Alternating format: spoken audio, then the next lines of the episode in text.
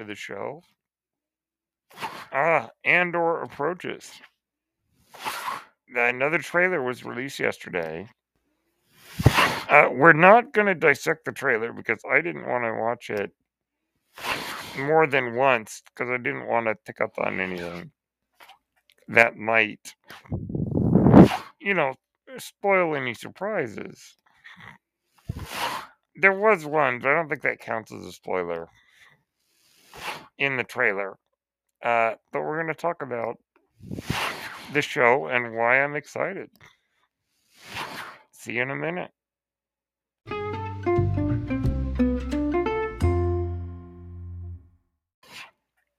Hello, everyone. My name is Brendan Marr.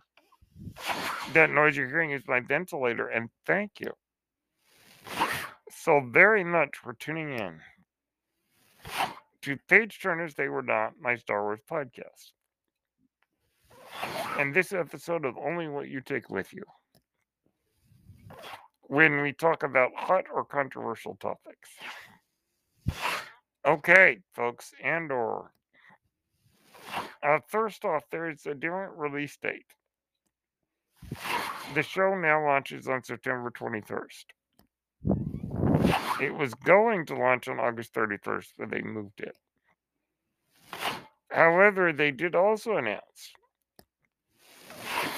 that there would be three episodes, I believe, at launch. Pretty amazing. Um, so it's three weeks delayed, but we get three episodes. Why the delay? I don't know. Probably a scheduling thing. But uh, so let's get that out of the way. All right, folks. What is Andor, in case you're wondering? Well, Cassian Andor is the secondary lead character of Rogue One played by Diego Luna. This show is about him before the events of Rogue One, obviously. Now, let me just say this. We know how and when his story ends. In Rogue One. We know that.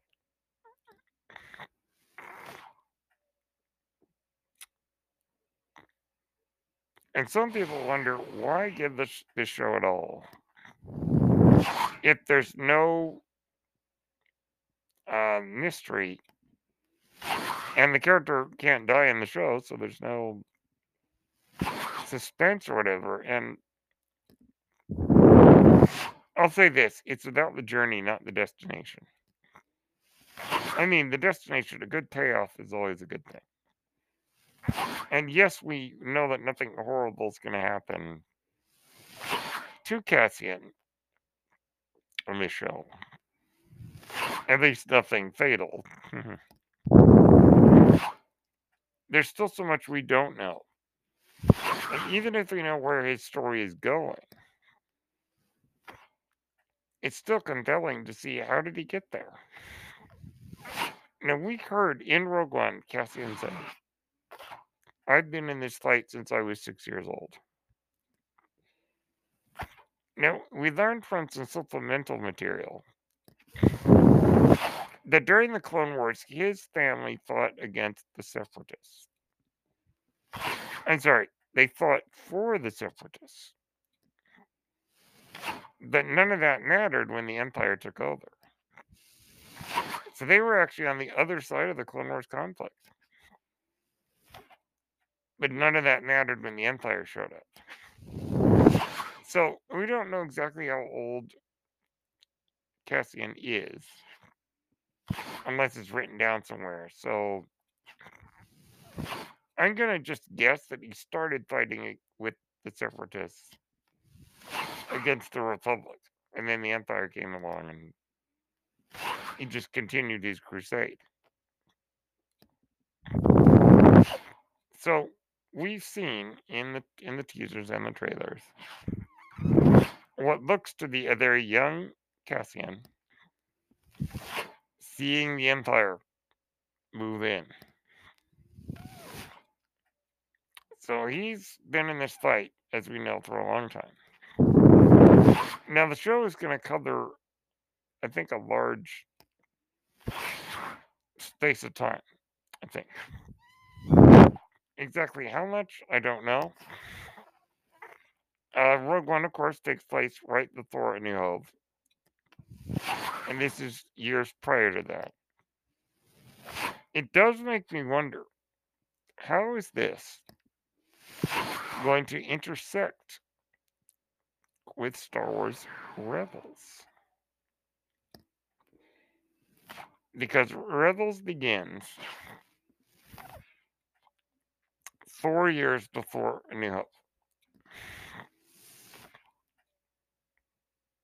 Four or five, something like that.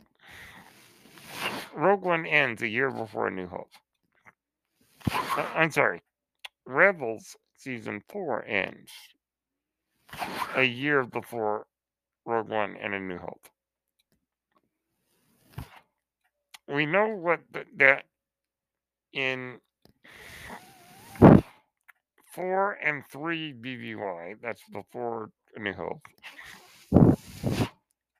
the rebels were operating in in Star Wars Rebels, the the um, Spectres, as they're called, were operating independently.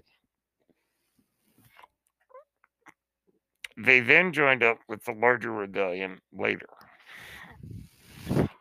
Or maybe, I forget exactly the dates, but for BBY, they were independent.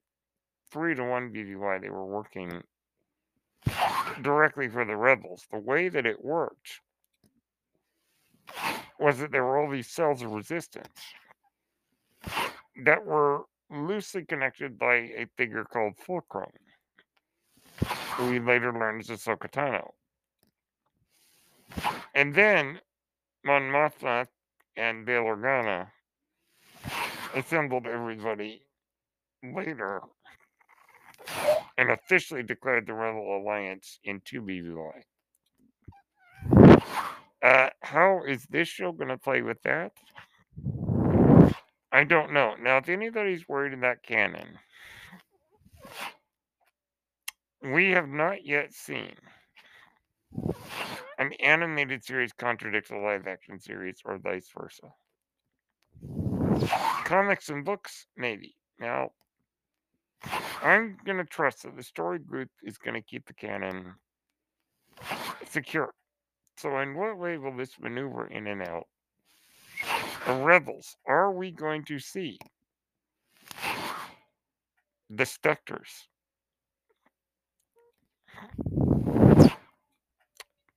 You know, I mean, are we going to see Hera? Are we going to see Kanan? I don't want to over speculate. Or rather, I want to speculate responsibly, but that would be kind of cool. Okay, we're going to take a break. When we come back, we'll discuss more. See you in a minute.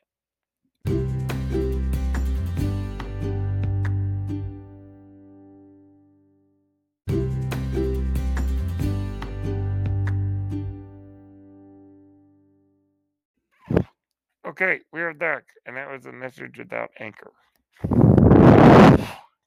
Great platform, if I do say so. All right, so we talked about how's it going to interact with Rebels, if at all. Um, we talked about the that it's about the dest- the journey, not the destination. So now let's get into some of the specifics. Like I said, the newest trailer I did not watch more than once. And even then, I watched a reaction video to that. I watched John Roca's reaction to it. Needless to say, the Outlaw was pretty excited. But I don't want to know too much, and so I don't know the trailers or teasers that well. What I will say, first off, I've got to get this out of the way. Anton Lesser. Who is Anton Lesser, you might ask? Okay. Well, he's Maester Qyburn in Game of Thrones. Um, if anybody listening or actually watches it, is also on the miniseries Wolf Hall about Henry VIII's court, which I highly recommend. Think of it as the Tudors, only actually historically accurate and less um, nudity. Uh, just throwing that out there. If you remember the show, The Tudors. Yeah, Wolf Hall is a very historically accurate telling of Thomas Cromwell, who was one of the king, one of King Henry VIII's closest advisors. His rival was Sir Thomas More, you know, a man for all seasons, also St. Thomas More. St. Thomas More is played in Wolf Hall by Anton Lesser. Anton Lesser also appeared in the show The Crown as British Prime Minister Harold Macmillan. Super Mac, they called him. Anton Lesser is a character actor that, you know, is a classically trained uh, Royal Shakespeare Company actor. He is playing a. I'm not exactly sure. He's wearing a white uniform, just like director Krennic in Rogue One.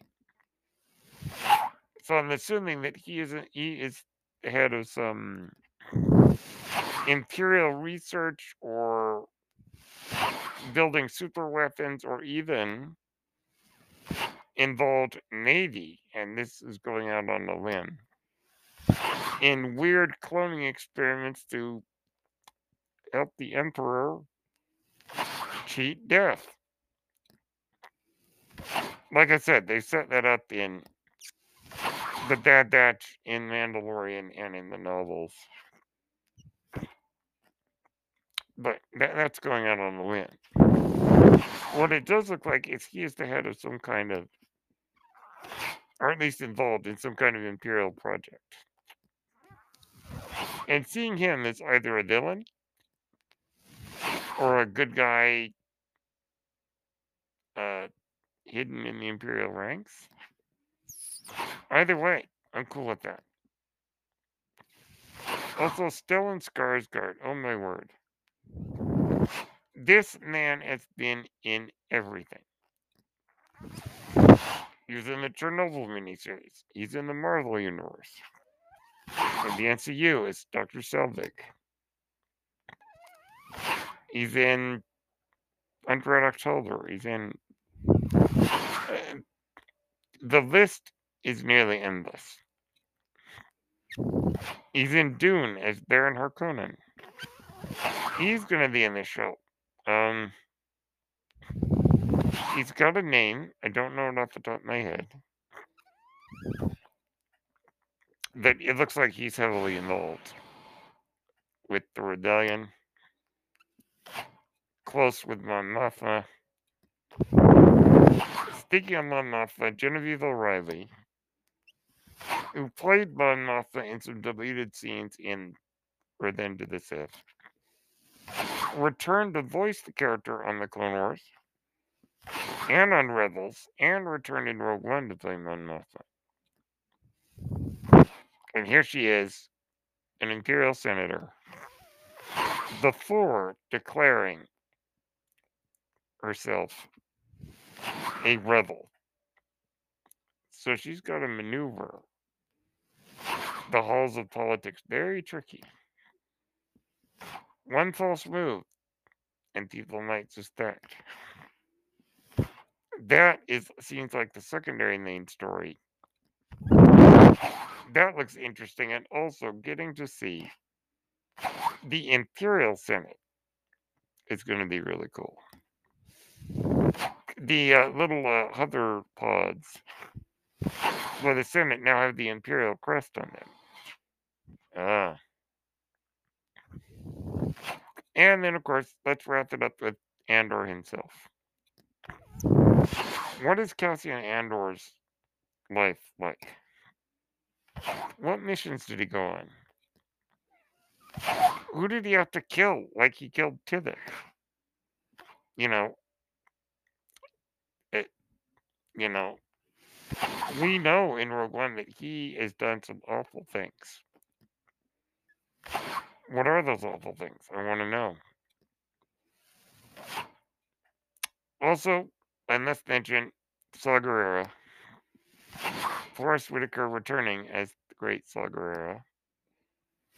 Maybe we'll finally see his split with Mon Mothma, with the rebels. And then, of course, just to, to kind of conclude, will we see Enfys Nest? If you recall, in Solo a Star Wars story, Enfys Nest was talking about a rebellion and it wanted Han to come with them. Will she show up in this series? Erin Kellyman is everywhere lately. She was in Falcon and the Winter Soldier. She was in a BBC adaptation of the book Les Miserables. She's going to be in the Willow series. She's really having a day. So, will she show up? I don't know. Like I said, I don't want to speculate irresponsibly. But I'll end with this. There is a comic book that explains how K2SO met Cassian Andor. It sounds like we're going to get in season two of uh, Andor. We're going to get K2SO meeting. Now, is that going to retcon the comic? Maybe, but you know what? Like I said, if it's a cartoon or live action, I consider that more of a priority with the canon than the written word.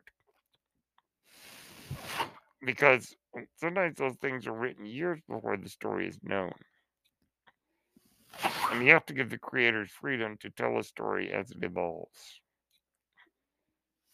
Anyhow, there's a lot of reasons to be excited about Andor. For some reason, Anton Lesser being in the show makes me ecstatic with joy. His very calm yet commanding demeanor. Seemingly meek, but with a heart of steel. That's the characters played by Anton Lesser. So we shall see what the future holds. We have a month and three weeks left. I cannot wait, and I'm sure many of you listening can't wait either. So those are my thoughts on Andor. My name is Brendan Marr. That noise you're hearing is my ventilator. Thank you for tuning in to Only What You Take With You, presented my page turners, they were not my Star Wars podcast. May the Force be with you.